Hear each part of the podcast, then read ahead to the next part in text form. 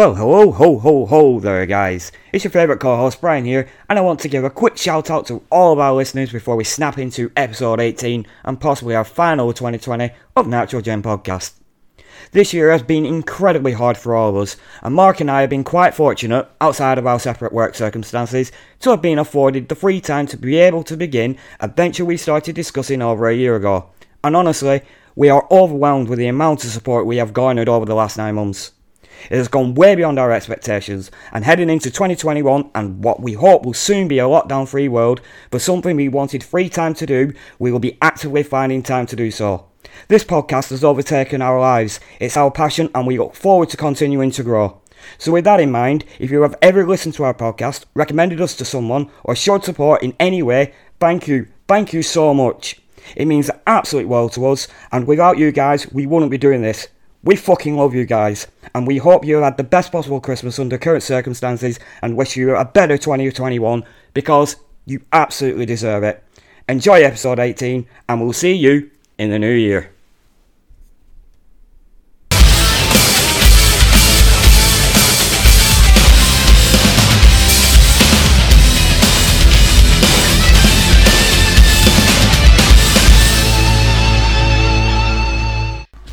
Well, hello again, everybody out there in podcast land, the listeners of the Nitrogen podcast. Of course, it's me, marvelous Mark Ashworth, although miserable Mark Ashworth would sum me up these past couple of days because I'm not very well, but we have deadlines to meet, so we're going to power through this. And obviously, as always, my wonderful co host, Mr. Das Acton Kind, Brian Bradshaw. How are you today, my friend?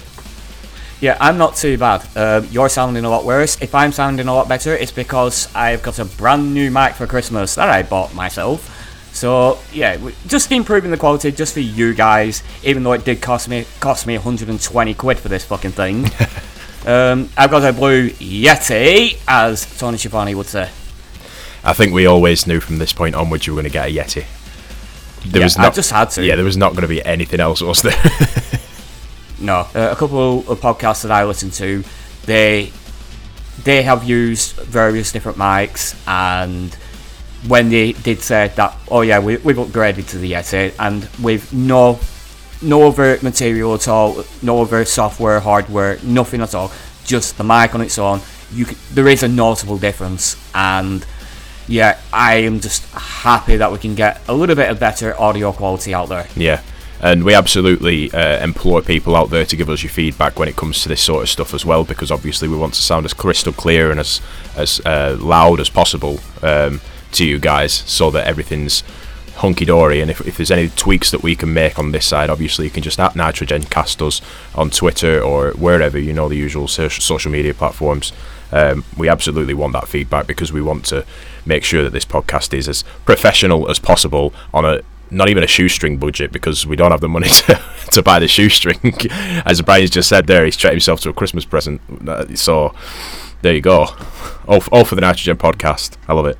Yeah, just for you guys. It, it ain't for me, really, is it? Yeah. So Merry Christmas, guys. yeah, it, it, it's not. It's not like I'm just going to be sat in sat in the danger zone. I've given my studio a name today. Uh, I'm not going to be sat in here singing Danger Zone Like it, it's not being used for anything else. It's just being used. I this. love that when you you sent me that message. Yes, I've called it the yeah. danger zone. I was like, highway to the danger zone. I've went to it right after I text you that. I've been I'll walking around in my kitchen going, highway to the danger zone, and my mum's like, "Are you singing that?" it's such a good song though. Yeah, it is actually. Yeah. I don't I don't really like much Kenny Loggins, but that's a fucking banger. Oh yes, yes, anthem. It's that riff. Down, down, down, down, down, wow, wow, wow, wow. It's fucking beautiful. You need that to go off every time you, you open the hatch or open the door to the to the uh, to the danger zone. yes, uh, you know, like them uh, like them Christmas cards that when you open them yeah. up and they just go off. They, I need to find the technology for that and put it in my in my studio door. Maybe that's every time I open it up and it just plays. Uh, though to be fair, I think after a few times I'll be just sick of it. I'll be like, oh fuck. yeah. I was going to say that could be next Christmas.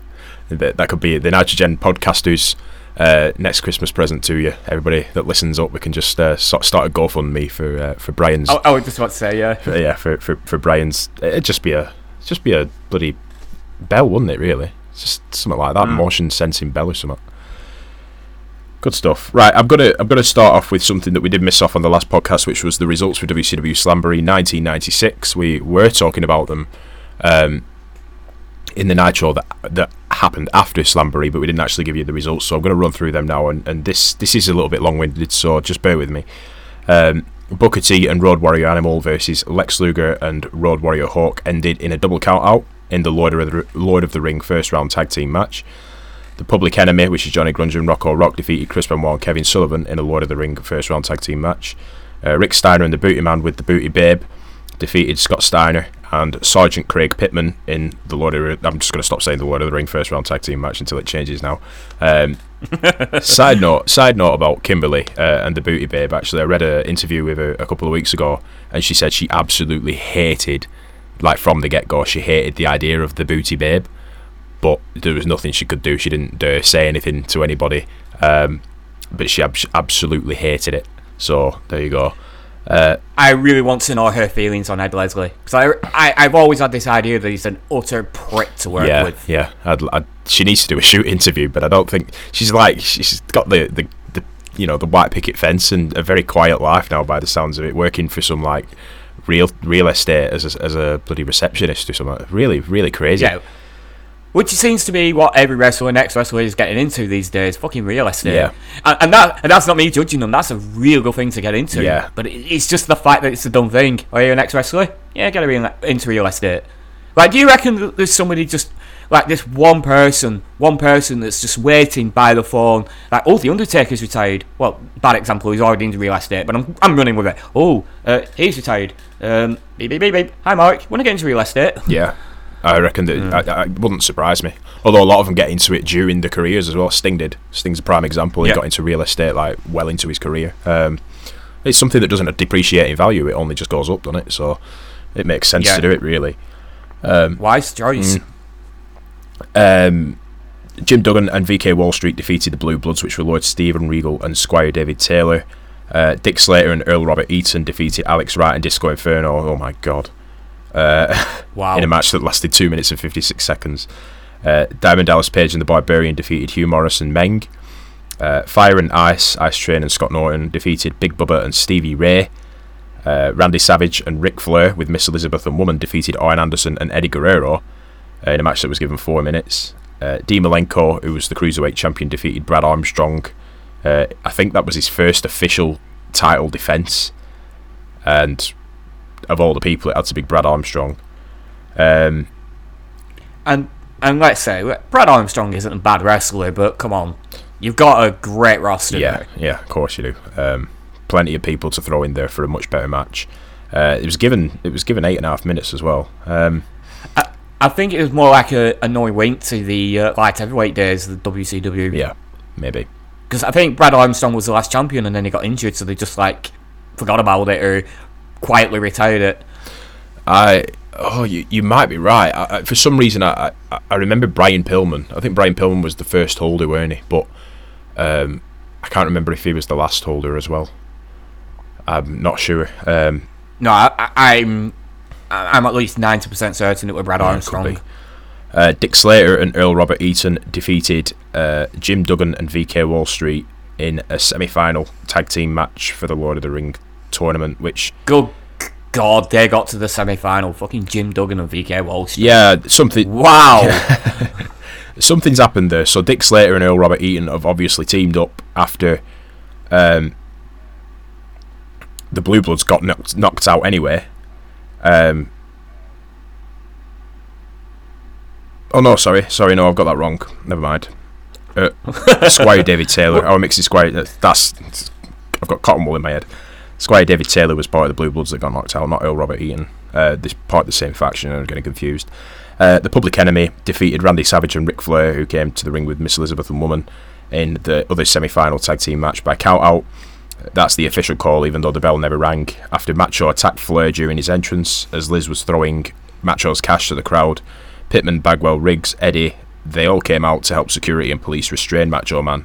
Flair looked like he put in some legit shots, and some legit right hands into Macho, uh, and it was really intense. Um, Diamond Dallas Page and the Barbarian defeated Rick Steiner and the Booty Man with the Booty Babe in the in a semi-final tag team match. Uh, Konnan, who's the United States champion, defeated Jushin Thunder Liger to retain the title in nearly 10 minutes. DDP defeated Rick, Rick Slater and Earl Robert Eaton and Ice Train and Johnny Grunge and Rocco Rock and Scott Norton and the Barbarian in the Lord of the Ring final battle royal, which was given 9 minutes 33 to get a number one contender shot for the WCW title, which we discussed. Nine minutes. Nine minutes for a battle royal. Yeah, containing, is that seven, pe- eight people, is it? Yeah, to be fair, yeah, that's true. Eight people, yeah. Um, yeah. You'd still expect it to go on a little bit longer, wouldn't you? Yeah. I mean, battle royals on, on like SmackDown go longer than that. Yeah. It, no matter no matter how many people in, because there's always the very quick eliminations at the beginning. Yeah. It, it it's it, it's just such a copy and paste match gimmick, but. Mm. I'm not going to start shooting on the battle royal. No, if we're going to shoot on anything, check out our YouTube channel, which is now live with videos, and there'll be more coming in the following few days and weeks. Um, for if you're bored over the Christmas period and you want to listen to us shoot the shit out of WWE, NXT, AEW, Impact Wrestling, even the olden days of TNA, WCW, you know, we're, we're going to go all out. Um, and that's uh, some of the videos are already up, so check us out there. Linktree, E-E forward slash Nitrogen Gencast. Nitrogen Cast will take you to all the links that we have on the internet, including Brian's yeah. over 18 Patreon. Mm. I was going to say, Nitro Chen podcast, by the way, that's our Chinese subsidiary. Check him out. I hear they're good over there. Ran by Sonny Ono. Uh, yeah. In the main event of this um, this pay per view, the Giant, who is the WCW champion, coming out with Jimmy Hart, defeated Sting, who came out with Lex Luger to retain the WCW title after nearly 11 minutes. Uh, Sting, as with Lex, gets the babyface heat full of beans. Uh, Giant attempts to choke slam through a table, but Lex, who is handcuffed to Jimmy Hart, cleverly holds on to Hart and throws him onto a table so that Giant won't actually put Sting through a table. Uh, just as Sting gets an advantage in the ring, Hart comes to the uh, to help him, while Lex softly attempts to restrain him. Giant throttles Lex and absorbs at least three Stinger splashes. Sting then mounts the turnbuckles to kind of drop kick him off Lex. Lex falls to the floor, dragging Jimmy over onto the exposed turnbuckle, while Giant has took a tumble onto the mat. Sting signals for a Scorpion Deathlock, but then notices Jimmy in a prime position for a Stinger splash. As Lex is recovering, he, quote, inadvertently, pulls Jimmy down so Sting misses the Stinger splash. Uh, a bit more of the match continues, and Sting gets a, another chance for a Scorpion Deathlock and actually gets it on this time. Jimmy attempts to interfere with his megaphone by hitting Sting, but Luger and Jimmy fight on the apron over the megaphone like kids at Christmas. Lex overpowers Jimmy and subsequently hits Sting in the head with the megaphone, accidentally apparently. Uh, giant chokeslam, and it's a win for the Giant, while more questions are asked of Lex. Uh, I detailed that simply because, again, it goes back into this now six month long Willie or won't he thing with Sting, where you know it's just so lackadaisical, costing Sting at every turn. It's this is actually the second time that he's cost him a, a, a title, I think now. I really can't remember. Excuse no, the well the last one were on a, a pay per view as well.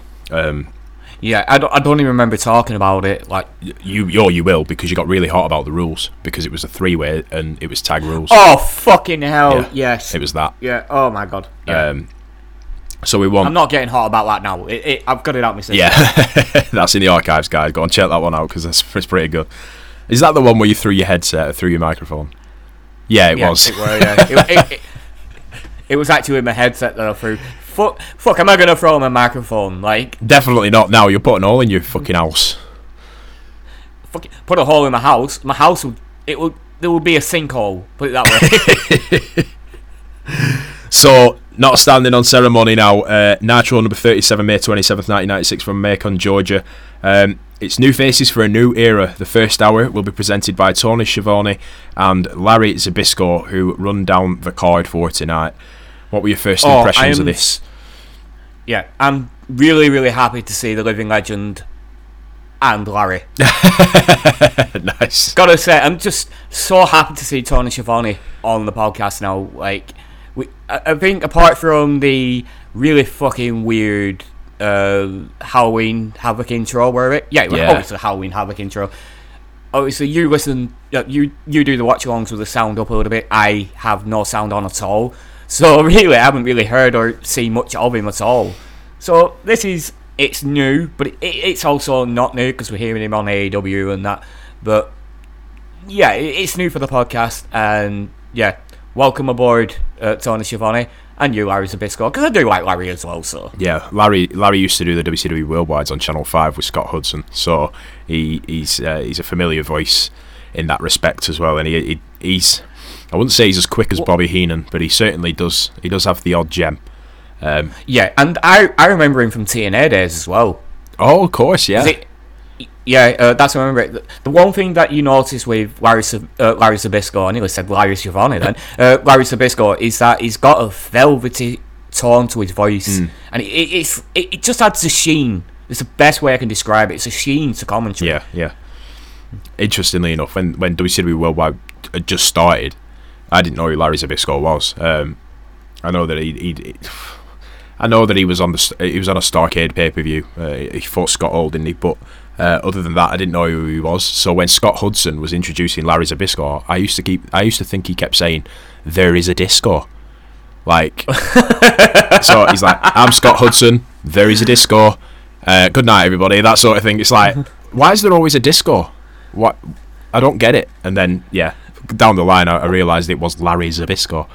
Um, yeah, funny, funny you should say that because I've been meaning to take a picture of this at work. Um, I worked in the beer hall last week, and I noticed an IPA called uh, Disco Forklift Truck. Yes, and I'm like, that's a WCW gimmick match, isn't it? yeah. it's not too bad that actually. I've had it before. Um, it's it's pretty nice, but yes, you are bang on the money there. That is a that is a WCW gimmick right there. Uh, I'm trying to. Th- Judy Bagwell on top of forklift.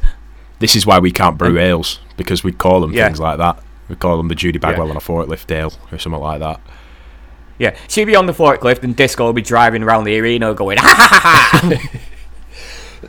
it's a shame I don't like mango because I would actually drink that. I can't remember what it is. It is mango. Is it mango? Yeah. It's been a while since I've had that. So we're going into uh, into a match here before I start wanting it a beer because I'm currently drinking coffee. Um, Arn Anderson and Ric Flair with Woman and Miss Elizabeth versus the American males. Uh, stand up match this for me. That straight away ears pricked up and, and I was all in. Uh, four guys yeah, I really, really enjoy, match. and obviously when you factor in Woman at ringside as well, you never know what's going to happen. Uh, I have to say, uh, Ric Flair's robe do you know them pink and white, uh, pink and white wafers that you can get? Oh, I love them. Yeah, Pink Panthers. Oh yeah. Well, the the package of it, it's all pink with white writing and a little bit of red. Yeah. You know, I, I, just looked at that robe and I'm like, mm, that looks fucking delicious. Ric Flair looks delicious. I got, yeah, I got really fucking hungry, and it's payday today, and I'm in work tomorrow, so I'm gonna pick. I'm gonna pick some up on my lunch break. I'm not gonna have anything else. I'm just gonna be eating them. They are awesome. They're really. Every, every bite, I'll be like, nom nom. Woo! They're just wafer, aren't they? I, I was trying to think yeah, what they were made of, like, and it's just wafer. Yeah, yeah, the wafer with white and pink marshmallow between them. Oh, fucking gorgeous. Beautiful. Funnily enough, actually, even without the robe, just wearing pink, Ric Flair is definitely a uh, pink and white wafer. I mean, his skin is the wafer part. His trunks are pink trunks with the white writing is the marshmallow part first shout. All, all, all, all I, I, think I might have just put myself off. Yeah, actually. all I'm hearing here is Ric Flair looks the, yeah. delicious. That's all I'm hearing.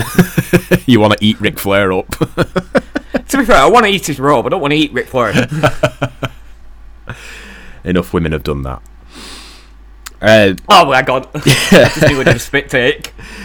Uh, this is a, a, match to set up. Um, a match set up to prepare the Horsemen for the challenge of uh, Steve Mongo McMichael and Kevin Greene coming up at Great American Bash. Uh, Zbyszko spends a lot of this attempting to get over a heel gimmick on the commentary, uh, supporting the heels and constantly running down NFL athletes, saying this is obviously where the big boys play and should just stick to football and all that sort of stuff. Very weird way to promote a match coming up at a pay per view, but it's been proven in history to work that a heel commentator will say stuff and it still adds some sort of intrigue to the match coming up. There's plenty of heel spots from the Horsemen, while the second time we find the action on the outside, the males get an advantage with Bagwell coming to the assault of Flair as Riggs reverses a whip slash elbow attempt on the outside. The advantage ends with Bagwell clotheslining Flair out while Arn and Riggs fight on. and Flair heads to his VIP table, which is becoming a mainstay on Nitro now, and teases use of a champagne bottle. On the outside, on the outside again. After that, Arn misses an attempt to use a ring post on Bagwell, and uh, we just go quickly to a break. Um, going back to that champagne bit, he, he kind of like feeds it to woman, doesn't he? And he's just like, "You're gonna drink some of this. You're gonna drink." She just sort of like no sells it. Uh, really awkward. um, on returning back, Gotta respect woman, mate. yeah, yeah. well, to be fair, last last week we were calling him wide, so oh, oh yeah, shit. yeah. on returning, Bagwell uh, is giving it Riz in the corner, bashing both horsemen in a comeback before getting Riggs in via a tag. A dishevelled Flair uses Riggs' attempt to run off the ropes to lock the ankles and give the advantage to Arn, again, as Schiavone excellently calls it, the experience factor, while continuing to promote the Great American Bash match upcoming. Two glasses of champagne are poured for the commentary team thanks to Flair, while the action continues in the ring. I've got to say one thing. Tony actually tries to get that over. He says, This is a first in our sport. Yeah. What, drinking champagne? Ric Flair's been doing it for fucking weeks, Tony. Come That's on. literally what I've said next, where Tony tells us it's a first for our sport, which is going to be a running joke for the next 20 years of WCW nostalgia. I think uh, Zbyszko as well says it's like Dom Perignon 1992 or something like that as well, doesn't yeah, it? So, something like that. um, we do get a camera angle as well where they're just sort of raising the glass and sipping the champagne. Uh, very, very different. I've never seen that before. I don't know if Tony's right or wrong or whether or not it's happened. It happened last week, didn't it? To be fair, everybody got champagne last week. Yeah. Um, As I've said, Ric Flair's been drinking it on TV for ages. Like, oh, you got, you're special because you're on the commentary team. Fuck off. It slows down quite a bit from this point, again giving the heels the advantage with quick tags in and tags out. A shoving match between Flair and the referee allows Riggs time to get a hot tag Oh, in. It was a really, really like long one. Normally it's just one shove, Yeah. one shove back, and that's it. But they were like shoving Yeah. like, for like three or four seconds. I I fucking bust a gut watching this because as as Randy Anderson's fucking pushing him back, Flair's flailing his head around, around like a madman. His hair's just flopping everywhere. He's flailing his fucking limbs. He's really fucking selling the intensity of a shoving match with a referee. I love Ric Flair so fucking much at this point. yeah, they, they needed they needed something to happen to be able to get that hot tag, and I think Flair called an audible there and just sort of said, "Ref, shove me, shove me again, shove me again," uh, just to get it done. So, um, I've just realised that becomes a Triple H staple as well. yeah, So you can tell the influencer. Yeah, definitely. Um, so Bagwell's in now. A massive top rope drop kick gets uh, gets a two as Arn comes in via a tag. Small package allows Arn to reverse it in Flair's favour, while Riggs does the same to the delight of the crowd. Riggs I fucking love this spot. back and forth was good. got- It was good. It was like two cats with a ball of yarn just fucking playing with it. I fucking love that spot. Riggs nails Arn with a huge oof from the crowd, uh, while Bagwell gets his fisherman suplex off to no avail. Buff gets a pin on Flair next to the rope, which allows Woman to rake the eyes, and Arn is into DDT Bagwell as he's flailing around, and the winners for this one will be the Horsemen via pinfall. Uh, obviously, Ric Flair covered Bagwell after the interference of Woman and Arn. Post match, Gene is with them at the VIP table, and he calls Arn Mr. Anderson, which just was weird. Uh, Yeah, th- that gives me two thoughts. It's either Mr. Anderson or it's Mr. Anderson from the Matrix. Oh, I just two different fucking running thoughts in my head. welcome back. Wow, I'm winded. Jesus. aghast. Uh, he also says they've dug a hole for themselves against Mongo and Greene, so that's Gene saying that to the horseman. Uh, Arns, quote, never met a football player he couldn't walk over the top of to get to a better fight, or found a woman that Ric Flair couldn't have like that. Uh, he said that they don't respect anybody who wears protection, and right, it's uh, let's go back. He said that he's never found a football player he, he couldn't step over. He ain't met Akinfenwa from uh, Wycombe Wanderers, has he? yeah. Who's actually really pushing to get a WWE match as well. it wouldn't surprise me if he got it. uh, fucking hell, they'll hand him a contract. Vince will be, Vince will just see him like, oh, fucking big fella, aren't you? Yeah, yeah. I wonder what his wife looks like. Vince is off tonight. That'll be the uh, Oh, that'll be the deciding factor. What his wife looks like. You know, um, like mini bottles of Jack Daniels that you can just put between your finger and your thumb. I bet it's. I bet she's like that. Just puts him on. Uh, puts him in his pocket. puts her in his pocket. Sorry. Uh, yeah, he'd have to he'd have to take a very big run and jump to try and get over Akinfenwa. Um, if you're wondering who Akinfenwa is, Google it. But I'm not going to spell his name because I'll probably get it wrong in my state. Yeah, Akin Fenwer, Wycombe. You won't be able to spell either of those Yeah. words. Google will help you. He said that they don't respect anybody who wears protection, uh, and it's hand to hand at Great American Bash. Floyd has a new saying about skies rocking at night, woo, afternoon delight. Uh, he name drops. Yeah, sings Afternoon Delight. Yeah, he name drops the commissioner of the NFL to step in as he slobbers all over the uh, arms of the ladies again. Uh, Right, he's very much like a drunk uncle at a wedding here. He's singing fucking random songs, and then he's like finding women. He's like, mm, mm, mm, mm. he's like, he's really gone off on one. I mean, that's. I know that sounds really like weird thing to say. Like, oh well, yeah, this is Ric Flair. He goes off on one at every promo. No, he's that extra nuts here. It, it, it, it doesn't help that he's absolutely gassed from the match. yeah, yeah. He still manages to cut a decent promo after a match, though. He's the fucking master. He is, yeah. He says, while you've been playing football, he's saying this to McMichael, while you've been playing football, I've been making up for lost time down Texas way because Debra is the nature boys. Um, he then takes shots at Macho saying Liz is the sugar mommy with his bankroll. Woohoo. uh, next up, we get uh, a really, really cheesy video package of Mongo and Greene working out in a gym. Um, the music makes it even worse this is the start of at that's our Mongo right here. Like whoever runs that account was doing a natural watch along from front to back, and they they saw that and they thought, you know what, I'm going to start a Twitter account. And that whoever that guy is, genius. Yes, absolutely, absolute worth follow. Kind of detracted away Um, from the WCW stuff at the moment. He's he's very ECW orientated at the moment, isn't he? Yeah. Uh, by the way, just going back before that vignette, there's women at the ringside just clapping. What the fuck is that about? Oh, they were the the, the ring girls, aren't they? They catch Yeah, all the just uh, ring girls. Yeah, But all they're doing is stood there clapping. yeah, weird. Like, what? What are you clapping for? Yay, we're back from a break. Yeah. Like, Um, in this video package as well, all I can hear is Mongo grunting, flare, flare, flare, while Greene says, we're coming hard. Like, yeah, I was gonna say it's very homoerotic. yeah, it was, yeah. I just went it very, it went very PG 19. Um, I said, oh, I just realised I said homoerotic, not homoerotic. it's, it's that step further than homoerotic. yeah. oh dear. Uh, next up, next up, Steve Doll versus the Mauler with Colonel Robert Parker. Uh, Oh my god, this is a match well out of them American wrestling tribute shorts that you see at King George's Hall in Blackburn, isn't it? It's a fake Mr. Perfect versus fake Scotty 2 Hotty here. yeah, um, I mean, just look at look at the uh, attire. Um, Steve Doll's wearing the singlet, which is white at the bottom, black at the top. It's got that B cut out uh, for the half and half effect, and you've got uh, the Mauler, who he looks a bit like a he looks a beast. He looks genuinely scary, but then he's got these trousers on, these black trousers with red patches all over there, and I'm thinking like, this is a fucking.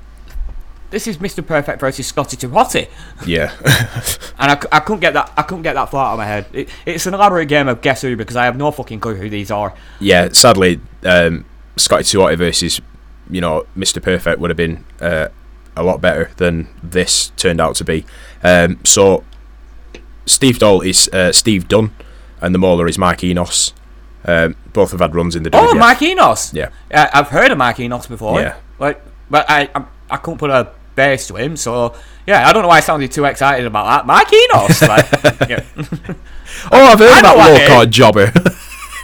Wow, I've won this game of guess who. I haven't wrote much uh, about this match because, uh, as we were detailing, then it's just it's just not that good. Uh, there's a big overhead a release. big Go on. There's a big spill. That's it. Yeah, that's, big that's spill. my- that's Um, all I put. Yeah. big overhead release suplex from the middle rope from Mauler, but that's uh, this is a contest not many people care about. Uh, I was worried about this as well because obviously we were talking in one of the previous podcasts about filler matches, and now we've gone up to two hours, which is actually like an hour and thirty-five in in, in when you get all the ads out. Um, but filler matches, you don't you don't need to be putting filler matches in. But I'm, I digress about that anyway. Um, Mauler's chaps are quite distracting as we fight on the outside and take a break. And chaps have never looked the same since Christina Aguilera, but there you go. Um, we come back and there's a scoop and a snake eyes on the top rope, and then the cameras cut to the crowd and a denim-clad man walks to the ring. Zbyszko continues commentating as the man jumps the guardrail and grabs a mic. And if you would like to do your uh, impression of this strange human being that's just decided to jump the guardrail, you be my guest. Yeah, uh, I'm not gonna run through through the whole promo, but I'll I'll give it an earnest attempt here. Uh, you people know who I am, but you don't know why I'm here. Where is billionaire Ted? Where is the Nacho Man? Nailed it. And I'm leaving it. I'm leaving it at that. And Nailed I actually it. did the thing. I did the finger thing as well when I said Nacho Man. Oh, you've got to. You've got to. Um, it's, it's impulsive. That's right, folks. Razor Ramon is in the building, although you're not allowed to say that in WCW. Uh, but he's not dressed in gold. He's not got the 42 chains on. But the few strands of curly hair dangling from his fringe as he continues laying out the challenge to WCW. You people, What's with him? you know who I am. But you don't know why I'm here. Are we gonna get security here? Where is billionaire Ted? Oh, Where is the Nacho Man? That punk can't even get in the building. Me, I go wherever I want, whenever I want. listen? We, can, we need to get somebody to. And where, oh where is Scheme Gene? Cause I got a scoop for you. When that Ken doll look-alike, when that weatherman wannabe comes out here later tonight, I got a challenge for him for billionaire Ted, for the Nacho Man, and for anybody else in uh, WCW. hey, you want to go to war? You want a war? You're going to get one. A lonesome referee in Randy Anderson asks Razor to leave, which he slowly does without shaking any hands of the fans, finally throwing a toothpick at the camera as we cut to black and quickly go to an unexpected break. Well, I've gotta say one thing. In that match, I could have sworn it was Nick Patrick. I did not pay enough attention. Yes, it was Nick Patrick. Now, that match had no finish. They just stopped. Yeah, they walked off, yeah. no, no, no ring bell. Uh, Nick Patrick approaches uh, the Mauler and uh, Colonel Parker in the corner, and he basically just said, "We're done here. We're done."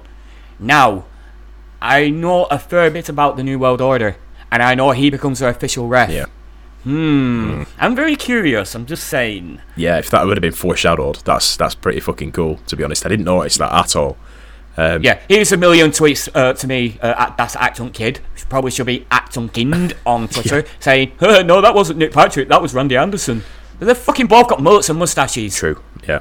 Fuck off. I- I'm getting pissed off in uh, in advance about this because I know I'm going to get a million tweets now correcting me. Notifications off for the night, back onto FIFA.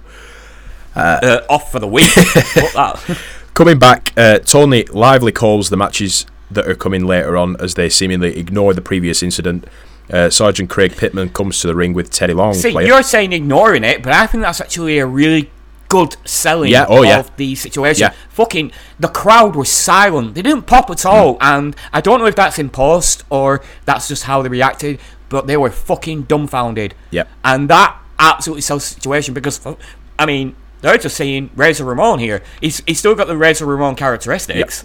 You know, they're, they're looking at Razor Ramon like, what the fuck is he doing here? And you've got to understand, like, this is 1996. There's no dirt sheets. Nope. Not in not in the way that we have them now. You have to you really have to search out the Wrestling Observer. Um, oh, the Wrestling Observer newsletter. Uh, Dave Meltzer, fuck off. But uh, you really have to like get the magazines just to get all the the inside knowledge about this. Yeah. It, if you haven't got that, you do not know that Scott Hall has run down his contract with WWE and signed with WCW. You don't know about that about Kevin Nash either. Yeah. So seeing this guy that's a WWE guy jump over the guardrail on WCW Nitro, oh my god! I really fucking wish I was there in this moment, watching in this moment, because that is it, it, it's legendary. Yeah. It's legendary. It's a game changer, and you'll not get that these days. Even Sting in AEW isn't what I would consider a game changer. It's a big moment. It's not a game changer by any stretch of the imagination. Yeah, they, they did well to keep it secret, didn't they? Although they knew that Sting was going to sooner or later end up in AEW, he just didn't know when. So to, for him to keep it secret, which was obvious by looking on Twitter and looking at like NordEQ.com and ESPN and everything like that, were all tweeting like Sting's just shown up on AEW because they did keep Well, it secret. AEW, AEW don't have Terry Taylor on the on their uh, books, big so bonus. there you go. Yeah, and the people in the know are the people who are, who are well, you know, want to see the company succeed. Tony Khan, Cody Rhodes, the Young Bucks. So it's worth. Meltzer, Bryan Alvarez. There, there is that, I mean- but I'd be very surprised if they even got if they got wind of it prior to that, because e- even Meltzer said he doesn't want he, he, Sting won't wrestle in AEW, but we've heard that Sting Yeah. will wrestle in AEW. But I, I have a, I have a funny feeling that they knew beforehand and they just didn't spoil it. But if this were WWE, it'd be all over the fucking internet before you know it. Because we all know that they've got a bias for AEW. I mean, Bryan Alvarez has always been anti WWE. He's he's still bitter because WWE bought WCW out. He's always been that So way. It- you know, well, yeah, I can understand it, but as a guy that's supposed to be a professional fucking journalist here, he's just got a bee in his bonnet about WWE, and he will cr- criticize WWE for doing certain things like, "Look, this doesn't make uh, make logistical sense." It's like, the, oh, they're doing lucha moves in a match where you're gonna get your eye out your opponent. It's like it's fucking wrestling, dude. Calm down. Yeah. like you're not criticizing AEW for this shit. And Dave Meltzer, is, I mean, he's. Let, let's let's just be honest, right? He goes home every night. He gets in bed. He ignores his wife. He looks at the bedside table. There's a picture of the Young Bucks there. He puts his hand on it, gives it a kiss goodnight, and goes to sleep. Maybe has a wank if he's feeling in the morning.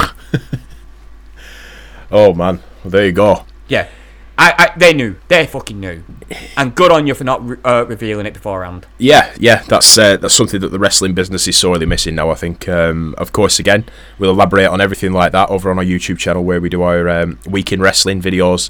Uh, make sure you subscribe over there and have a look. And of course, we'll be promoting it on the uh, social media channels as well. So keep an eye out.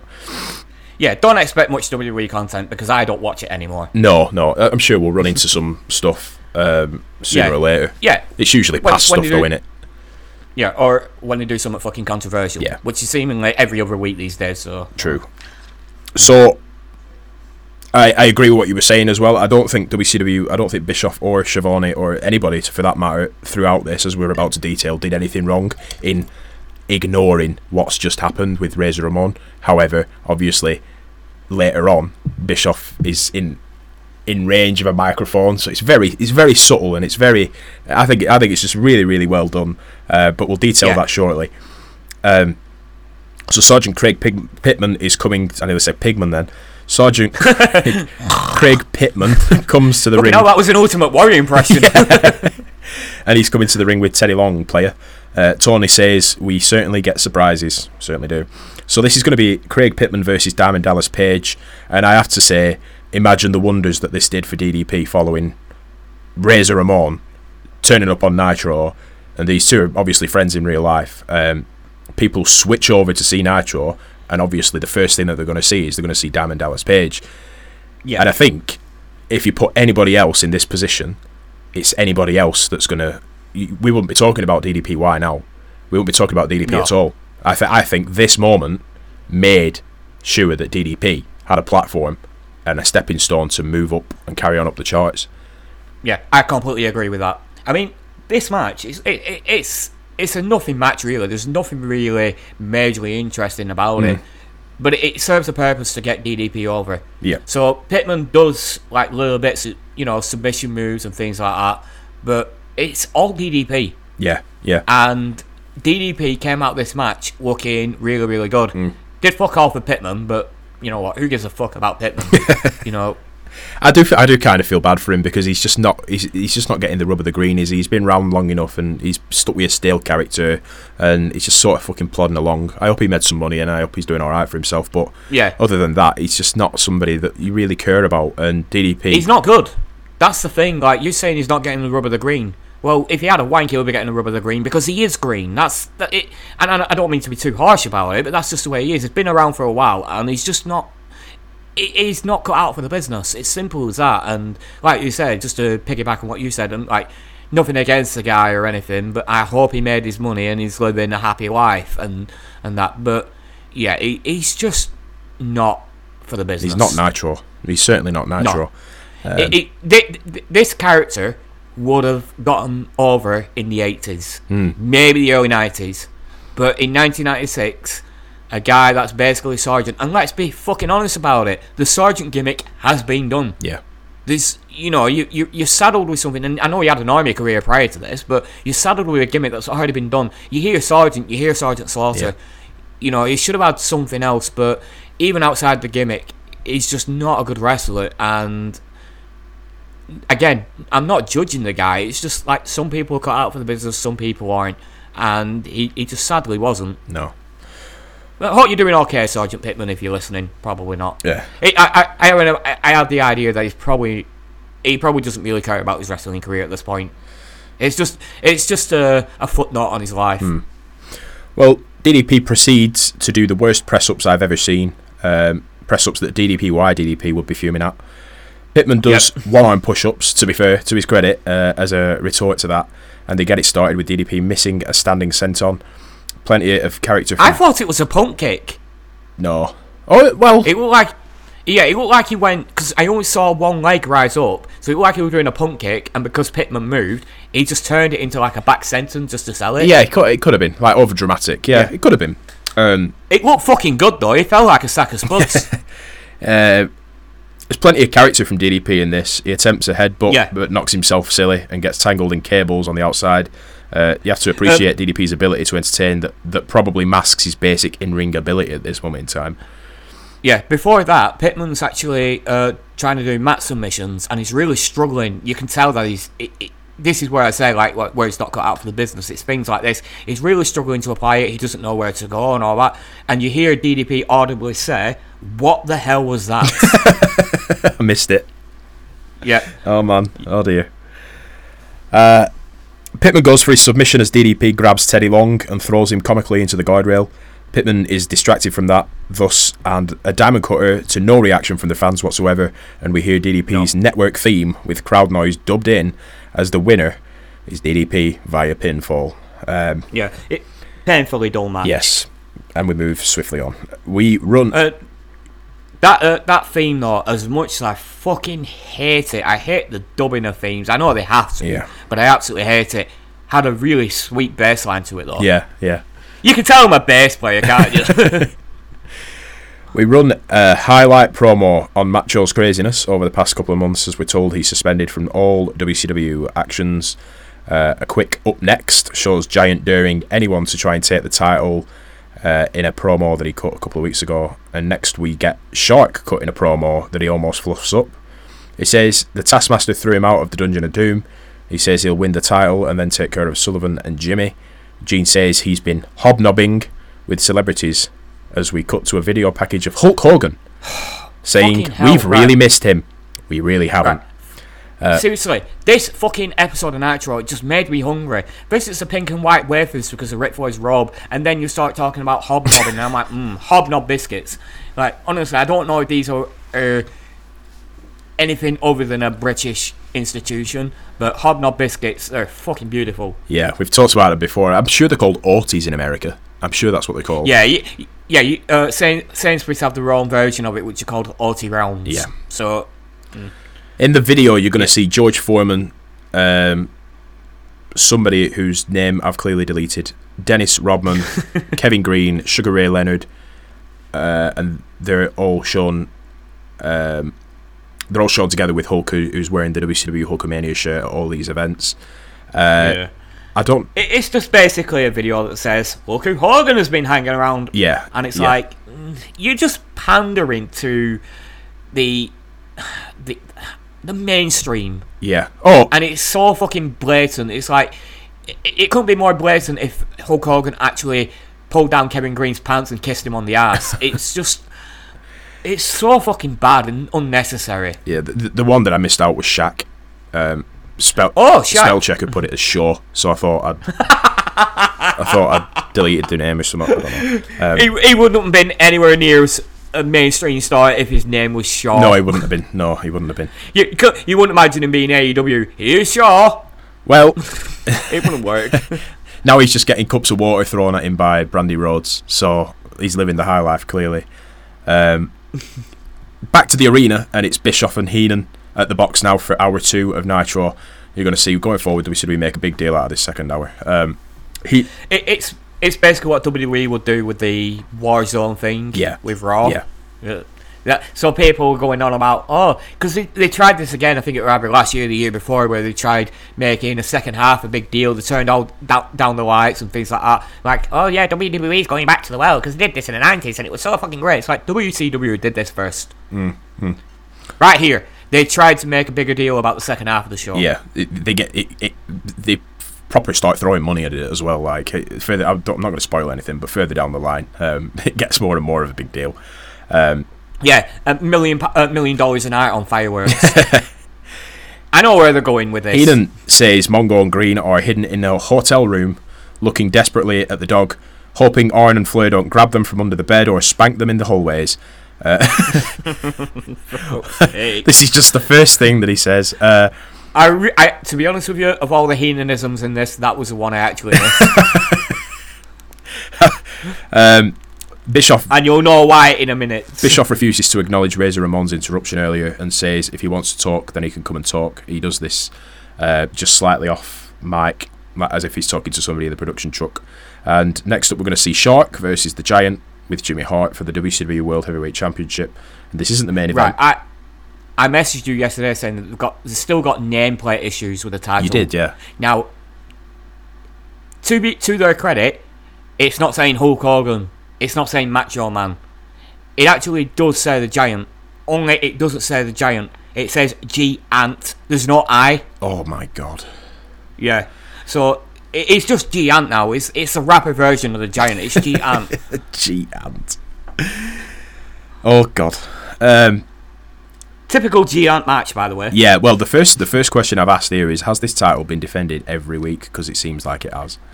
Yes, it has. Uh, Which is a good thing, I think, because like you're not gonna get five star classics from the Giant here or anybody that actually facing. It's always going to be the same copy and paste, paint by numbers match.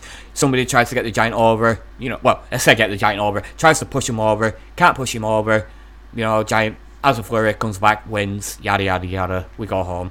It, it's the same match every week, but if the title's on the line, it makes it important. yeah, it does. Um, It makes a Giant look like a do- dominate, look, a dominating champion. Yeah, as and obviously as as we detailed at the beginning of this, um, the Slamboree results.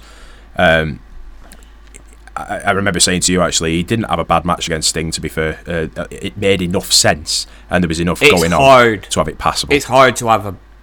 Yeah. It's hard to have a bad match against Sting at this point. yeah, but he- I mean, I wasn't expecting anything from it. I was, I, I even, I was watching it, and I even turned to Beth and I said, "This isn't going to be fucking good." And by the end of it, I was actually like, you know what, that wasn't that bad. To be fair, um, No. Sting. Sting could polish a turd. uh, at this at this moment in time, yeah, he's um, he's definitely the one to, to to try and get other people over. Definitely, um, yeah. Bischoff leading, obviously leading into what I've just said there. Bischoff interestingly puts Jimmy Hart in the middle of the Giant Lex title match now because. Um, Obviously, that's potentially got to come at uh, Great American Bash because now he's got the number one contendership instead of Diamond Dallas Page. Um, and Bischoff says he manages both of the uh, people that are going to be fighting in that match. So it's an interesting sort of toss up where Jimmy Hart's loyalties lie. Uh, Giant looked better and better cosmetically. It looks like he's really working out. Uh, and Heenan Yeah. says that Shark can either come out of come out of this as the title holder or be over Gian- Giant's mantle as a big fish or even processed as fish sticks. and for, for our British Again. listeners, fish sticks are fish fingers, just so you know. Yeah. I completely missed that as well. but Uh, to be honest with you, my head was like, eh, it's Giant versus Shark. yeah, zone next. out. Yeah. You know, so I, I completely zoned out, but that is a good commentary line. Yeah, um, there was a big scoop slam on Shark, which piqued my interest. The ring genuinely shook, and he might not That be cool. he might not be a fish. Well, he might be. He might not be five hundred pounds properly, more wrestling weight, but it's it is impressive. Can't lie. Um, Yeah, I will say one thing. There's more fucking subtitle issues throughout this match because Heenan starts quoting Luger, saying the next time he gets in the ring with a giant, he's walking out the champion. But the subtitles say walking out the gym. And it's like I, I I had the sound down, so I only just heard what he actually said, but I had to turn it up and rewind several times. And like, because I was like, why would Luger be walking out the gym? like, oh yeah, I've got enough fucking steroids in my body. I'm alright for another month. Fuck it. he co-owned gyms with Sting as well. Gold's gyms. Were they Gold's gyms? Uh, Gold's Gym, yeah. Yeah, yeah. And that's where Goldberg was working out, and that's where he, he was spotted apparently. So I watched the. I was telling you when I did the Goldberg thing that's on uh, WWE Network at this moment in time. Um, Oh yeah. and Goldberg said that there was three people stood over, and I can't remember who the third one was, but it was Lex, Sting, and somebody else. Uh, and apparently they were just laughing at Goldberg because he was working out and he was doing a terrible job of it. So Goldberg just stood up and said, "Do any of you want to fight?" And they all just went, "No." and from that point onwards, they were just like buddies. Right, I to be honest with you, I could imagine Bill Goldberg doing a really shitty job in the gym. yeah, yeah. You know, just pick, you know, picking up the uh, picking up the dumbbells, trying to put him in a jackhammer, and just falls over. I'm sorry, I just my lasting image of Goldberg is that fucking jackhammer against the Undertaker, and it's so sad. Oh. No. Well, you'll get another one, won't you? Somewhere down the line. When's that Oh, happening? yeah. Uh, they've just teased it, but it's gonna happen. Yeah. Probably WrestleMania. Is it- WrestleMania season is just around the corner. We'll have Goldberg probably entering the Royal Rumble, spearing somebody out over the top rope and winning. Hmm. Not another Saudi show. They love him over there, don't they? Uh, uh, yeah, I don't think there's going to be any Saudi shows for the time being, obviously because of the pandemic. Right. So yeah, this is a WrestleMania. It's WrestleMania thing. This. Yeah. Uh, back into this match, and I've written something else. I just don't care about this match. Uh, have you ever noticed that WCW can zone out Jimmy's microphone, me- megaphone, but they can't Yeah. do it with women's screams? Um, Yeah, that's that's really a really good point. unless that's just like kudos to woman because she's just sort of fucking louder than a fucking megaphone. I don't know. Um, as you can see, I would rather talk about anything but this match. Comms do well if making it more exciting than it all, all I can imagine, you know that episode of The Simpsons where Bart's got all the megaphones one after the other, and he just goes testing, testing, testing. That's basically woman's bloody uh, vocal cords. pretty much.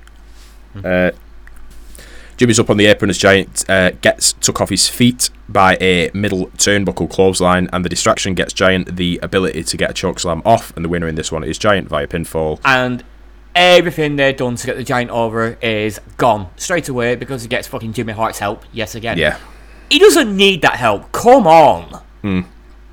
Right, I'll say. I've said it before. I've said it a million times. I'll say it again. Fuck off, Jimmy Hart. Uh, after the match, Big Bubba comes out and randomly cuts Shark's hair. Why? yeah, looking like an overweight George Michael here. He, poor Marcus Bagwell. Heenan says he, he he'd rip it out, not cut it off if he was down there, laughing as they go to a break while it's being shaved off. Uh, sure, you would. And then yeah. Ne- In this episode, for some reason, Bobby Heenan is just having a good time. He is, yeah, yeah. I think he's half cut off that champagne. Um, next up, we're going to see Max Might be. Max versus Lex Luger for the TV title. Max is Yeah, the Ma- former. Max, Go on. a wrestler, not the fucking TV show on Channel Four. No. Uh, Max is the former bodyguard of Diamond Dallas Page. I'm telling you that because the commentators won't.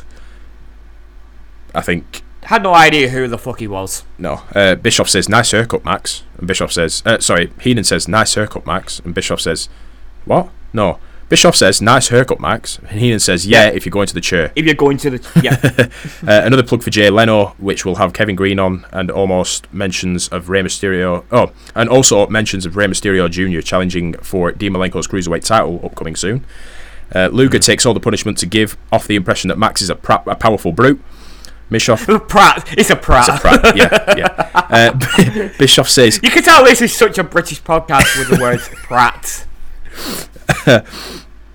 You'll be calling him a plonker next. just just before we, we came on air as well. Uh, obviously, Brian was trying out his new microphone and the hard P's, so he was like Pratt, Plonker, pristine. whoa, whoa, whoa! I didn't have the posh accent. I, I am a guy from East Lancashire, the north of England. I am not posh in any way, shape, or form. That's how Americans Wait, think wait. we speak. yeah, we had a conversation yesterday about the uh, episode of the podcast that you've uh, put a little bit to the video about the 450 splash that Steiner does and fails, and me talking about like if you're a vir- uh, you're not a virgin if unless you come, like uh, no, no, sorry, uh, you're a virgin unless you come type thing, and uh, uh, yeah, and that is not a posh thing to say. No, it's not. No. It, it's far from fucking posh. I am a commoner at heart. Although that is that Um, the classiest thing you'd hear in Darwen. Uh, to be honest with you, actually, that's true. Funnily enough, uh, I haven't brought this up, but when I actually got my Yeti today, I got it from Argos, and uh, with the click and collects at the Townsmore Retail Park in Blackburn, obviously. And the guy that actually served me, he goes, "A Yeti? Uh, yeah, not a real Yeti because that'd be hard to carry home." and I said, "Have you actually felt the weight of the thing?" And he picked up the box and he went, "Jesus Christ, that's heavy." He goes, "He goes, have you got a car?" I said, "No." He goes, "Good luck." And then as I was leaving, the woman at the door just said like, uh, she goes, "Hey, you're struggling a little bit there, Wolf, because I'm, I'm like really getting used to the uh, the weight of the thing in my bag. It was like kind of like just leading me over a little bit." I said, "Yeah, I just got a, a new microphone that's got a Blue Yeti." She goes, "Well, you'll have a bit of a uh, trouble getting that home." And I said, "Yeah." She goes, uh, "Well, at least it's not like a real Yeti." But then again, you've seen the people in Blackburn, though. You won't look out of place. And I'm like, "Oh my fucking god!" Wow, I need to I need to go Christ. to Argos, man. Fucking hell, they've all got the Christmas spirit, haven't they? yeah, they've got good banter. Good effort. Well, in this um, back in this week, we've got Bischoff saying uh, just off the microphone that if quote if he wants to come out here, he can come out at the end of the hour. Which uh, again, as we detailed, I thought was really cleverly done. Um, Benoit looking at Sullivan as a home wrecker in the promotion for the No Holds Barred match upcoming on the commentary desk. Boy, were you! Here we go. yeah, awkward. Uh, Luger makes a comeback with some loaded forearms, uh, and just just in case anybody out there is wondering what a loaded forearm is, he has a plate in his forearm because he was injured years ago. Um, just in case that was lost on you, uh, he gets a cho- torture rack in after initially initially failing to lift him up the first time, and the winner in this one will be Lex Luger via submission. Boring, rubbish. Yep. Yep. Lex took a lot of punishment to be fair to try and get this Max character over, but again, hard to cure. Um, No. Post match, Gene's in with Lex and he's plugging his title shot at the Great American Bash. Gene says it's unique how he got his opportunity with DDP having it taken off him. And Lex says nobody wants the Giant more than he does. They go back to the chokeslam through the table a couple of weeks ago on Nitro, and Lex says, We're out here trying to make a living and wrestling. And he can't believe that the Giant would do such a thing. He says Giant tried to take him out, but he's still here, and he's going to take on every big man in WCW in preparation. Hmm. How many big men are in WCW? Ah, maybe the Yeti will make a return. no. But other than that, he's just wrestled Max. Shark's probably going to be in there. But other than that, um, Giant. yeah, That's literally it. yeah, I, I don't really know. Oh, uh, maybe uh, Jim Duggan. yeah, could be. Yeah, He's a he's a burly guy at least. I think he's I think he's about six five as well, so he'd count. Yeah. Uh, To be fair though, he's he's like Kevin Sullivan. He, he looks like a human thumb. so just by looking that way, they look smaller.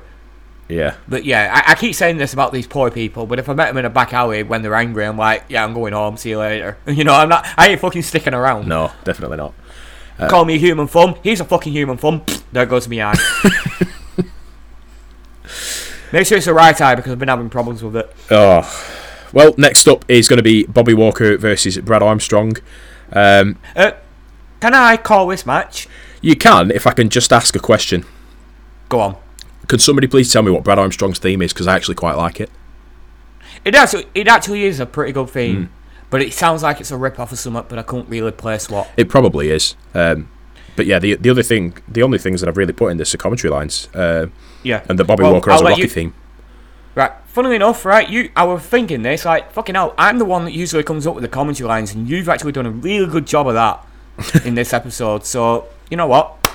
Very fucks to you. Thank you. Um, Thank you. But yeah, I want to call this match because I don't fucking know why. I, I just really want to get over how bad this match is, and I've been, I've actually said that Brad Armstrong is a very good wrestler. He really is. Yeah. But this Bobby Walker, hard work body, uh, hard work body, hard work Bobby Walker, which sounds like a half of a comedy duo from Britain. You know, like uh, Hale and Pace, that kind of thing. Hard work, Bobby Walker, and uh, I don't know uh, what what would be the opposite hard work in a word. Uh, Like, I, I can't really think. Lazy, just lazy. Hard work, Bobby Walker, and lazy, Alan Jones. Um, fucking hell, I said AJ Styles. Fuck, he ain't lazy. Fuck. Sorry, AJ. Uh, I'm, I'm just trying to come up with. Uh, okay, uh, Clive Thompson. There you go. Lazy Clive Thompson. It. Yeah, just the name alone, I'm like, yeah. I don't know who this guy is, but it doesn't really do much for him. But anyway, yeah, Rocky theme. Uh, he's coming out in a gown with a towel round his neck. He, he, he just, he- he's a fucking jabroni. He's an absolute jabroni. He just doesn't look the part at all. Anyway, um, I'm just gonna run through this match really quickly. Walker nearly loses his foot in reserve, uh, reversing a monkey flip. Subsequent aerial move results in a slip on the ropes. Match submission ex- exchanges to absolute silence. There's no heat in this at all. Big back body drop by Walker. That was a good thing about this match. To the top rope. Slips again. Ugly blockbuster. Pin. Walker wins. Not a good match. That's literally it. The most exciting thing about this match was a big back body drop. uh, yeah, And he is not good. For a guy that's Bobby Heenan says he, he stays in the WCW power plant till 3 a.m. just to hone his skills. How long has he been in the WCW power plant? Because he is fucking awful. he can't even step on the ropes without slipping, for God's sake. yeah, Yeah. yeah. It was uh, quite dangerous. Um, I said poor Brad Armstrong in this because he's the guy that here to get this guy over, and this guy can't even climb on the ropes without slipping. yeah, I think. you Um, made me, you made me feel so fucking bad for Brad Armstrong that he actually got put in the match with this guy. Well, uh, I'll, I'll just run through what I've got here. Um, Bischoff again states that we'll hear from Razor Ramon, but he doesn't actually use his name as there's plenty of lawyers around listening. That's his quote. Uh, during the Yeah. match, um, Eric Bischoff asks, "Do you know what a thesis is, Bobby?" And he turns This I did catch. he turns around and he says, "Was she not?" And Bischoff just straight away goes, "No, no, she was not." um, hard work attempts to go up top and fly, but slips, recovers and throws himself off in a crossbody attempt. As the two commentators have that exchange that I was just um, alluding to previously. Uh, I said there was plenty of holds to try to show off what they can do technically. Walker off uh, to the middle rope, attempts to cockily jump onto the top rope, hands free, but slips again, rescuing himself and flying off with a neckbreaker on Armstrong, and that's your winner, Bobby Walker via pinfall. Um, it was just painfully it wasn't. dull. It wasn't good. Uh, all right. and how many times have I said the word fucking dull in this? I don't know. uh, next up, excuse me. Next up is a, a WCW magazine promo, and I found out last week that that's Garrett Bischoff, the child. oh, okay. Yep. So he's done well for himself in wrestling, hasn't he? Um, Yep. Referee, part of and Eights, disappeared. Yeah. Good job. Apparently, good t- job. apparently TNA But- owed him thirty thousand dollars as well. Fucking hell. Hmm. That don't surprise me. No. Um, next up, Lord Steven Regal is out with Jeeves waving a little Union Jack, unplanned apparently. Uh, Alex Wright coming out next. Okay. Hey, Bobby Walker. That's how you go to the top rope, my dude. Because Yep. obviously Alex Wright, as he usually does, goes to the top rope and does a massive fucking moonsault onto standing moonsault off the top rope into the ring, landing on his feet. That is exactly how you do it. Ne- we're going to see this. Uh, Regal versus Wright. Again, Regal with the finger muscle couple of hammerlock and wristlock reversals early as they go to a break. Uh, Alex has a crossbody over the top rope after a couple of dropkick head scissors takeovers. Um, after the break, obviously we get we get uh, the Glacier promo again that's got spoken words, so we must be getting really close to that now. Just to interject, there's um, when they do, uh, when Wright is doing the reversals from the hammerlock takedowns, he's doing a cartwheel, but the second one he actually kicks Regal in the chest, Hmm. and Regal reacts like he's waiting for a bus in the freezing cold while desperately needing to pee. yeah, he's got his arms stuck neck right. His arms are glued to his uh, to his sides. yeah, and he's just shaking, and it. Honestly, Regal is just so fucking good. so British. nobody nobody sounds like that, do they? No, God. Um, Regal on top. yeah, Go on. you could you say nobody sells like that, but that's how I would sell waiting for a bus in the freezing cold while needing to be because I've been that guy. Yeah, yeah. Yeah, that is a very British thing. Uh, Regal on top as we come back, but Alex comes back quickly. A front headlock with a grinding forearm and slaps to the face as well. Look really harsh, but Alex is up and gets another quick advantage before Regal is back on top. As Bischoff runs down his disgust at the billionaire Ted, etc. skits that the WWF have been doing, but that they shouldn't take the piss out of a fan. I don't understand what they meant by that, but there you go. No. Alex all the way back now with an uppercut right into the tea and crumpets, according to Heenan. Um, smashing drop kick from Alex again after Regal's onslaught with submissions and strikes. Wright gets a little too ahead of himself and attempts a monkey flip. I'm, I'm pretty sure a monkey flip in the corner, but Regal slams him down, hitting his head hard on the mat. And the winner in this one will be William Regal, Steven Regal, Lord Steven Regal, via pinfall. And bef- just before that, um, there was an, the uppercut into the backdrop by um, by uh, Alex Wright. He, he, he Irish whips Regal into the corner and he stalls just a split second. And Heenan says, Don't waste your time, sauerkraut bread. And when he says that, I'm like, Seriously? I, I was already hungry and now you're fucking talking about crumpets and sauerkraut bread. It's like, God, it, it's no wonder after watching this last night I ordered pizza because I, and this were at twelve o'clock at night when I ordered pizza because payday. Just, like just I, w- I was so fucking hungry. I just needed to have something to eat and I couldn't be asked cooking, so pizza it is. just a quick uh, correction. Did, did you did you have the subtitles on for sour sour sauerkraut bread? Is that what you said? Yeah, It was but, it was it was said breath.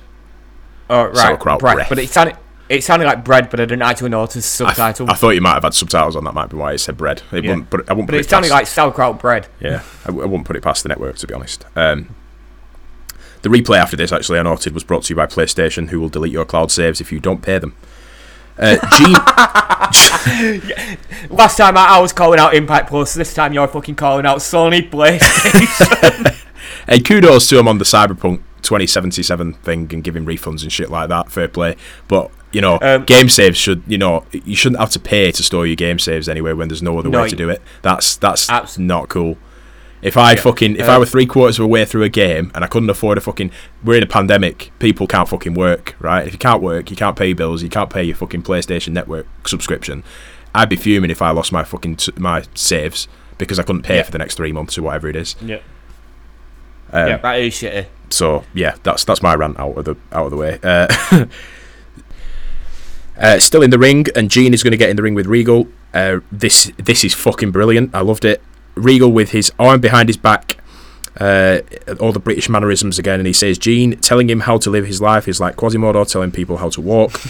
he mentions it's Memorial Day and that his father will be delighted that he beat Junior Adolf. Yeah, Junior Jesus. fucking Adolf. yeah, He then he then mentions that Giant is a what? he said something about the Giant. I have no idea what it is. no, I it it came up indistinct on the subtitles. Oh, so there you go. Macho running around like a hard man, but Regal has eliminated the toughest man in wrestling, and the person from the other company who wants war, who's forgotten, uh, who's forgotten who's in with in within sunshine. Fuck. Um, apparently, a kid is flipping him off, and he says he's not bothered by meager peasants. He then challenges Sting to a match by saying the painted-faced bloody clown, uh, and he hopes uh, that will garner him a title shot. So yeah, this was pretty fun. Um, I have just thrown through that. And he's saying all this while he's got a bloody nose as well. Yeah, yeah. It it's just such a good visual. He's fucking angry and just shitting on everybody, and his nose is bleeding. I just love that though. Yeah, uh, it- his father will be delighted that he beat Junior Adolf. you can see why Vince wanted him. Fuck me. Yeah, we we Um, laugh about it, but it's like yeah, it's a it's a little tasteless, but you know what? It's tasteless and touchy in 21st century in 2020, definitely. Yeah. Uh, but fuck me, I'm, I'm all about that humour. I like it. Yeah, I, li- I Uh, like dark humor, so you know, and we've got to say, it's, it's, we're talking retroactively here as well. Like in the moment, I would have fucking laughed. You know, I, I would have been howling at that. You know, yeah. it, it is what it is. Is what I'm getting at. And it's not like the final solution was going to come out. Oh, yeah, there you go. I mean, retroactively, the final solution still wasn't a good idea. Yeah. Um, side note, actually, uh, we have to. We'd be remiss if we didn't uh, give our love and thoughts and praise to the family and friends of the artist formerly known as a Z Gangster, who was Zeus in the WWE. Uh, he passed away sadly this week at um, I think it was he was about fifty. He was he was only fairly young.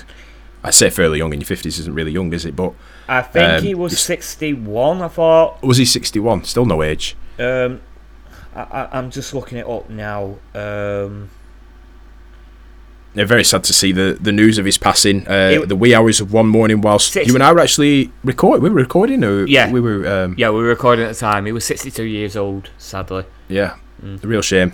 Um, and it I didn't even realise this. I've never seen the film Friday. You know, it's I, I'm not shitting on the type, oh, you of, should. you know, type of humour or like that, but it's not something that's I've ever really gravitated towards. Like it's like Bad Boys and things like that. People are gonna just say, "Oh yeah," because it's black humour. It's not. I do enjoy black humour, but there's like certain films. Like as a Fresh Prince fan, I've just never been. There's just been something about Bad Boys that I just thought, yeah, I won't like that, and I don't know what it is. You know, I probably really should go and see it. I probably really should go and watch Friday because people say it's such a good film. But anyway, Yeah, I agree. You know, I- I'll, I'll, I'll digress. Um it goes to show that he wasn't just a wrestler because people from. I had friends and family who loved the film Friday that were just saying that, yeah, this really sucks.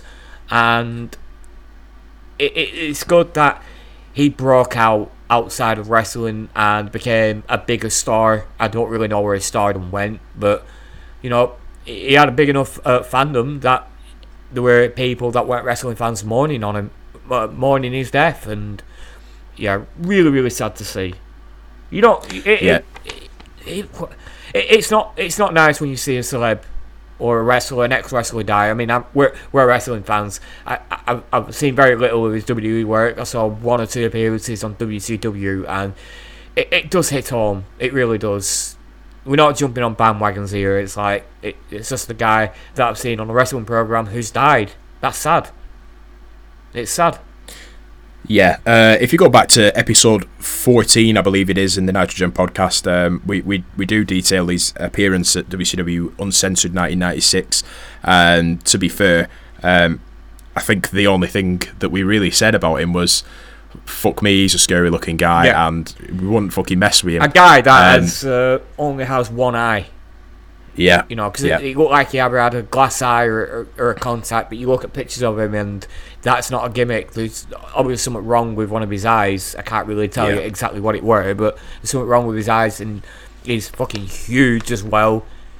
Hmm. He, he looks like a guy that has been through some tough times and will crush you like a grape. He Yeah, was a he- scary fucking guy. so yeah, that's that's that's when we detailed uh, him being in WCW very briefly for a couple of uh, couple of cups of coffee, as they like to say. Uh, we'll continue with this podcast now. Wrapping up, uh, we're in the main event, which is Sting versus Scott Steiner. Uh, we we the attire is green and black on both sides, and the commentators have been like bigging this up all night, saying that these two are buddies, which um, uh, they more or less are, um, or were in real life. I don't know if they are anymore. I don't think Scott Steiner has friends anymore. No. Um, well, he's, he's certainly not my friend. We've been running all night uh, about these two being friends, which is which is what I've just said. Early advantage to Sting until a gorilla press slam with ease from Scotty. Sting comes back with a nice drop kick, and Scotty is out of the ring. A slingshot crossbody from Sting to the outside, also, but sorry, a slingshot crossbody from Sting to the outside also. But Scotty back on top inside the ring with a butterfly super suplex powerbomb and belly to belly. Uh, Steiner this time to the outside with the top rope axe handle, but only for a two count when he rolls him back in. And Bischoff here, says that they. Oh, right, you're going to put that. You're going to say what I was about to say. Go on. Well, you can say it if you want. Yeah, um, Heenan says it's all Scott's for the taking, and when Er- Eric asks him how many times he's said that and he's been wrong, Heenan saying uh, says Sting he um uh, uh sometimes he cheats, and then Eric asks him if his mic broke. And, uh, and says they bring backups, which I just thought fucking good. How many mics has Ric Flair broke? Yeah. It's finally good that they've actually caught on. There's some really good commentary lines here in just short bursts. So as you continue, I am going to interject. Uh, Sting shot into the corner, but gets a boot up, and Steiner takes a big boot in the corner. So well every time, every time Scott Steiner takes a big boot And when and in when a corner, it looks so good. and when that happens, Heenan just busts a gut laughing. Yeah. Uh, Steiner gets the advantage back with an STF. Sting is soon going to be like uh, a Great Dane, according to Heenan. Yeah, I miss that. Continue. Quote, he'll be able to get his leg up to his head. Fucking hell. Um, Steiner keeps it on, attempting uh, uh, keeps the pressure on. Sorry, attempting a vertical suplex. Sting floats out, and it's a scorpion death drop, but it isn't known as that yet. Apparently, uh, it gets zero reaction, and the commentators don't say a thing. Like nobody even flinches a muscle. Stinger splashes, one connects and one doesn't. Uh, a dragon suplex on Sting looks gnarly, Oh. just as Lex Luger is coming out. well, there's one thing we've actually really missed here. There was a belly belly to belly, and there was a pin count, which uh, the ref, which was Nick Patrick, he actually did it really slowly. There was a little bit of miscommunication in the junction. And at this point, Heenan says, Come on, referee, did your father teach you how to count? Maybe not. not with that family. I've heard I've heard some quite uh, shitty things about Nick Patrick's father, so obviously Heenan's got the Alright. inside knowledge here. But yeah, that that, re- that really pricked my ears up like a Great Dane. Yeah. Um. So Lex has come out now. Uh, Rick Steiner's come out as well. Scott takes you- Sting to. Right, did you Go on. see Rick Steiner's attire here? He's got what I thought were just blue and white striped shorts, but actually, uh, he said is his singlet. He's got a, a blue t-shirt, uh, t-shirt on covering it, and a beige hat. He's also wearing boots. He looks like he's fresh off a fucking sailboat. He looked ridiculous. he did look a bit weird, yeah. Very bizarre. I kind of got ha- halfway into. Uh, well, actually, he's not wrestled, so No. he's in a singlet. But Exactly. Did he wrestle on Dark? I'm just gonna take my pants off and run to the ring. um, No, I- I, d- I didn't note down any dark matches, so I presume not. No, I can only imagine that it was just like, uh, where were they here? Because I didn't really note down where they were. Uh, Macon, Georgia. Okay, so uh, and just imagine that he would just uh, uh, at on on a boat, just doing some fishing, and somehow he just got this idea that oh shit, Scott's in trouble. Throws his rod down, gets off the boat, runs to the arena, and he's just dressed like that. It, oh, oh my god, can't get over how ridiculous he fucking looks. Why? Why was he in his fucking singlet? No, nobody knows, but he, he looks pathetic. Yeah, really bizarre. Um, Sting takes, sorry, Scott takes Sting to the corner very lethargically. Sting and a fireman's carry dropped onto the canvas from the middle, but Scotty is selling a lot of fatigue. Uh, there's an attempt at a Frankensteiner which misses, and Sting gets a Scorpion Deathlock on, but it's in the ropes nice and early. Sting fights a tombstone attempt and gets his own off, but only for a two count. Back and forth with the advantage here. Attempts at a vertical back into the ring with Sting on the apron. Sting reverses, and it was heart in mouth moment as Steiner goes up and over in a vertical suplex to the outside. Jesus. Thankfully, he lands on his feet. Uh, Scotty attempts another, but Lex gets involved to help Sting's momentum shift. Rick Steiner then chases Lex and gives him some right hands. Uh, Lex ends up in the ring, and the Steiners double team him. Sting then helps Lex, and it breaks down completely. Uh, Craig Pittman, Bobby Walker, Alex Wright, and Jeff Jarrett and the American males are all out to help separate them. And Luger gets a cheap shot off when he can. I completely missed that Jeff Jarrett was here. He was, yeah. Wow. Um, it was a no contest as the official decision here, and we go back to the commentary booth as it continues in the ring. Heenan's justifying them all fighting to get to the top of the pile, and here comes Razor Ramon out to talk to Eric Bischoff specifically, saying that he's got a big mouth and says we're sick of it, with Bischoff saying, Who's we? Razor says, Get Billionaire Ted to get three of his best, maybe the Nacho Man. Oh no, the Stinger. I so scared. We're taking over, he says. You want a war? You've got one. But in the ring. Not on mics, not in newspapers, and not on dirt sheets. Again, Razor says, We are taking over. And as we close off with a speechless Bischoff and Heenan saying, See you next week, with no plugs for matches or nothing, you just see two stunned faces from two commentators that can't believe what the fuck's just gone down. Yeah, fucking amazing. Absolutely amazing how well they sold that. For the most part, Heenan is just sat there, mouth agape. Heenan! Fucking speechless. Yeah, the person that will always have something to say. Yeah, always has a jibe, and he's there with his mouth open. You know, absolutely brilliant ending.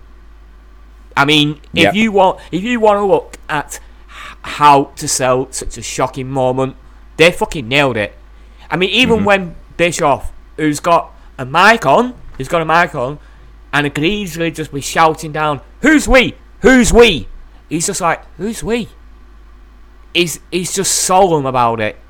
It, i if if you could get an Oscar for a finish of a wrestling show from commentary, they would get all the fucking Oscars. They were fucking brilliant here. And the only way to do that is you gotta kick people's butts. You gotta make enemies. All right, all right, all right. Hey, looky here. You wanted to say, Kindle, you got such a big mouth. And we, we are sick of it. What do you mean? Who's we? You know who. Hey, this is where the big boys play? What a joke. I tell you what, you go tell billionaire Ted, you tell him get three of his very, very best. Maybe, uh, maybe the Nacho Man. Oh, no. Hey, maybe, maybe he get the stinger. Woo! I'm so scared. You go get anybody you want because we, What do you mean we? we are taking over. You want to go to war?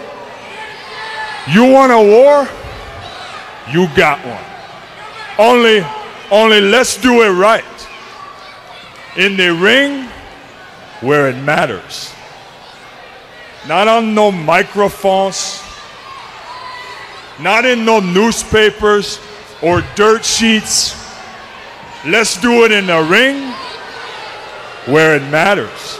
If uh, if billionaire Ted and his big boys, if they got any uh, any guts, because the line. we are coming down here, You're stepping over the line. and like it or not, Not. we are taking over. You're out of here. You're out of here.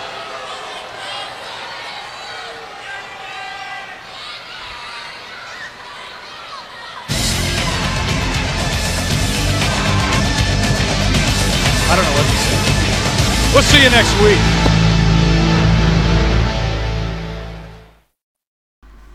Yeah, it's a it's a shame that the Slammy Awards are a WWE exclusive because I actually really dig the name Slammy Whoa, Awards. whoa, that whoa, would be so cool. Right. You say it's a shame. Okay, cool name aside. Fuck off with that bullshit, the fucking Slammy Awards. Fuck off. when they said they were bringing them back this year, I'm like, oh, for fuck's sake. that- You know, someone's going to win at a fucking. Do you remember the. There's. The Slammies only has a little bit of prestige because of uh, Owen Hart uh, winning the Slammy for a fucking best ball tie. He won the Slammy for a best Wow. bow tie, and he's supposed to be giving another Slammy award to somebody else, and he's just acting like the winner, and he's got, I got two Slammys, woo! Like, that's not a real good Owen Hart impression, but that's only what the Slammys is fucking remembered for. Fuck off, like Slammys. Yeah. No prestige Again. to that. I, I, I did have an intention of bringing that up as a topic on the uh, Week in Wrestling Well- that you'll see on our YouTube channel. Go to Linktree, link l i n k t r dot e e forward slash nitrogencast. Uh, You'll get a link there. Spoiler alert, Um, I love the Slammys. You've fucking heard how much I like them. But yes, uh, I heard what was going to win match of the year, so I really want to talk about that. Um, the ratings, obviously, I'll go from the real TV ratings to your rating for this as well. A rating 2.8 to Raw's 2.3, so obviously the showing up of Razor has changed the shift in this one with people switching halfway through the uh, episode into hour two to see what would happen. And what would you say, Brian? What would you give this one? Ah, it was a two star fucking show. Wow. Yeah, it was.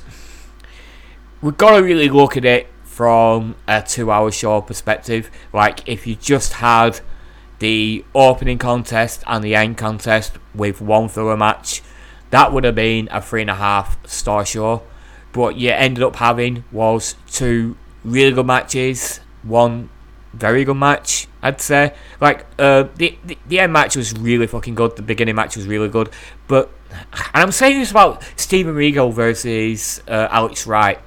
It wasn't a really long match. It was just a good match. It wasn't.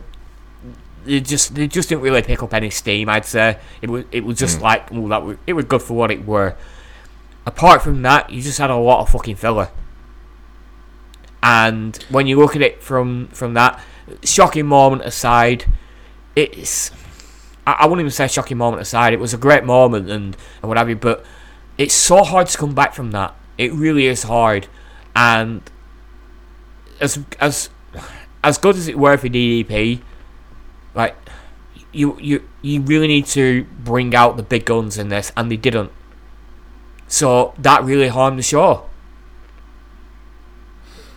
Yeah, do, do you think that like the um, Philly matches, the Pura matches might have, have sort of been structurally put there to make the big incident even bigger, if you know what I mean? See, this is where I'm looking at. Uh, this is my standpoint, though. Like, I would have if, if I heard a big thing had happened on Nitro. I'm, I'm just talking right to White Way here. So I'm, I'm watching Raw, and somebody says, "Oh, Razor Ramon has turned on, uh, has turned up on Nitro." I would tune into Nitro, and then like, obviously, you've got my attention now. So I'll be watching Yeah. DDP, and I'm like, okay, you know what, DDP looks a star. And then I've got those two matches after.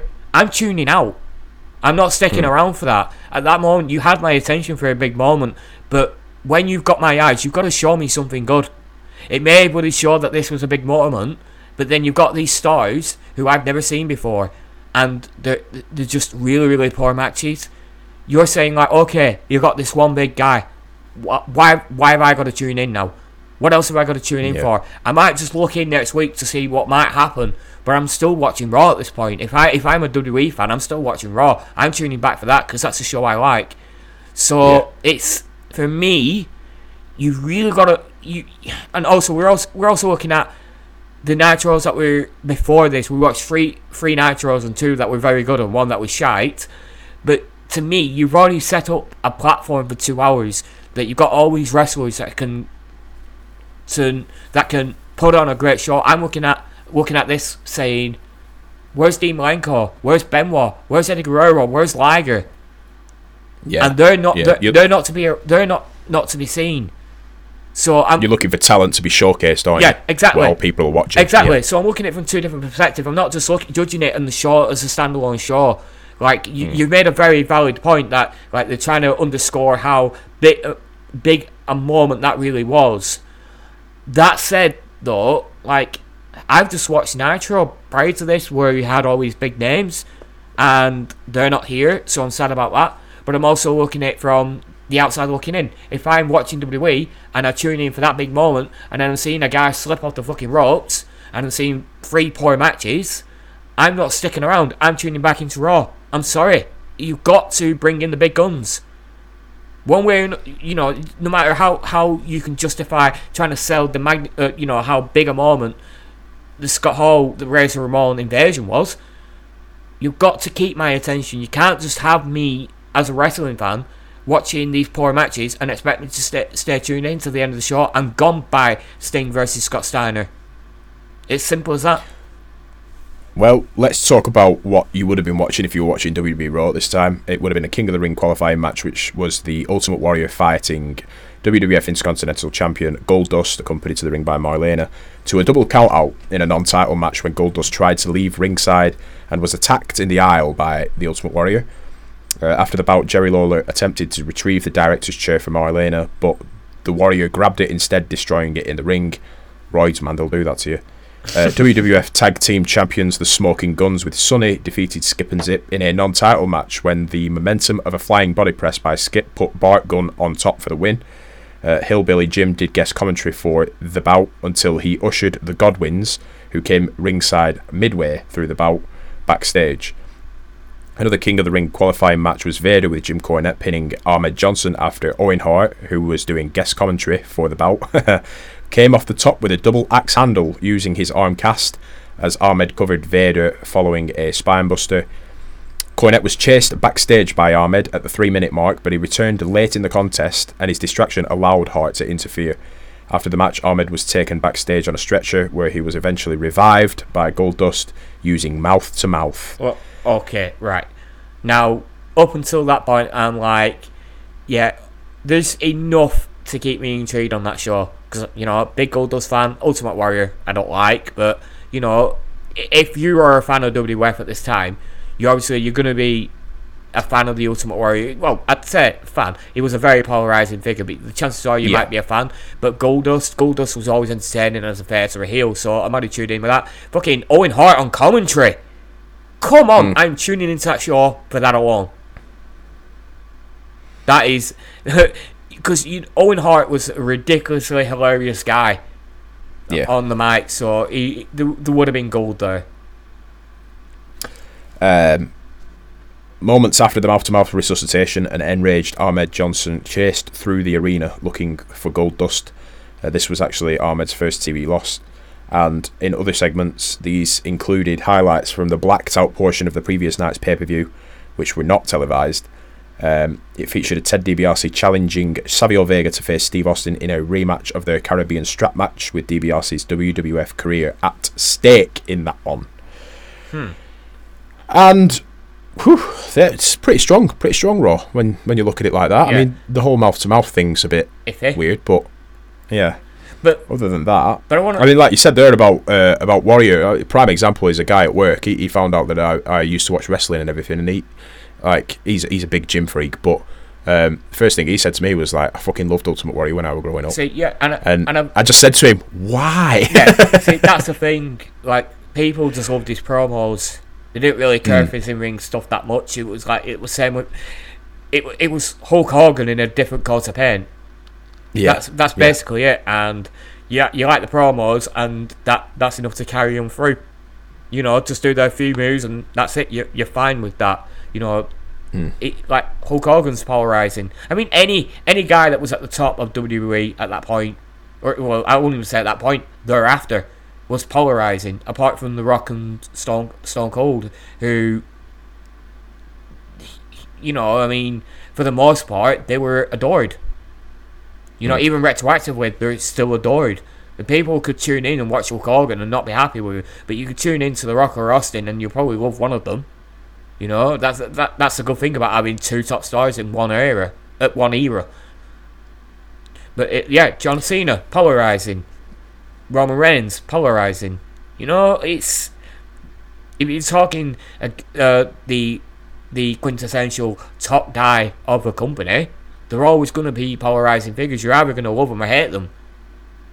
As always, always social media channels: Instagram, Facebook, Twitter, Reddit. Um, we're on every single one of them. We're on YouTube, as we've just discussed. Uh, Linktree, linktr.ee forward slash nitrogencast has links to everything. Uh, of course, at nitrogencast is everything on social media platforms anyway. Um, we've got another new podcast server in iHeartRadio. So now, if you subscribe to iHeartRadio, you can listen to the Nitrogen podcast there alongside Amazon, Google, Apple, uh, Pandora, and uh, I'm sure there's a couple more else that I've missed off. Um, my head is full of cotton wool, and I'm gonna trip the kettle for a lemsip instead of trip the light fantastic today. And we'll see you again Right. for another episode of the Nitrogen podcast at some point in the near future when I'm not as ill as I am right now.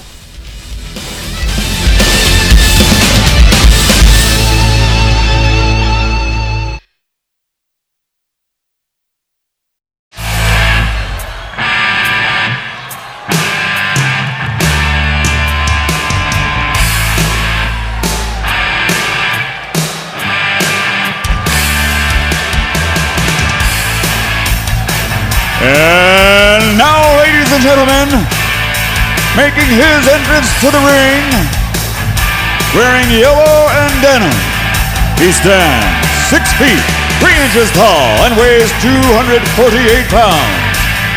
This Auburn University All-American has consistently led his teams in the NFL to the playoffs year after year.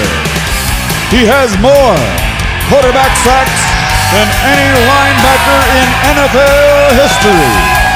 Tonight, here in Jacksonville, he gives away size, strength, and power. But as always, He backs down from no man. Ladies and gentlemen, this is the man from Destin, Florida. He's an NFL All Pro. He is Kevin Greene. Look at this. Yellow and denim is what Michael Buffer said. He's in the three-point stance, and here he goes. Hey, you can see he's in that makeshift wrestling attire. He wasn't prepared for this matchup, but he's not backing down or backing up from the Giant. Look how great he looks.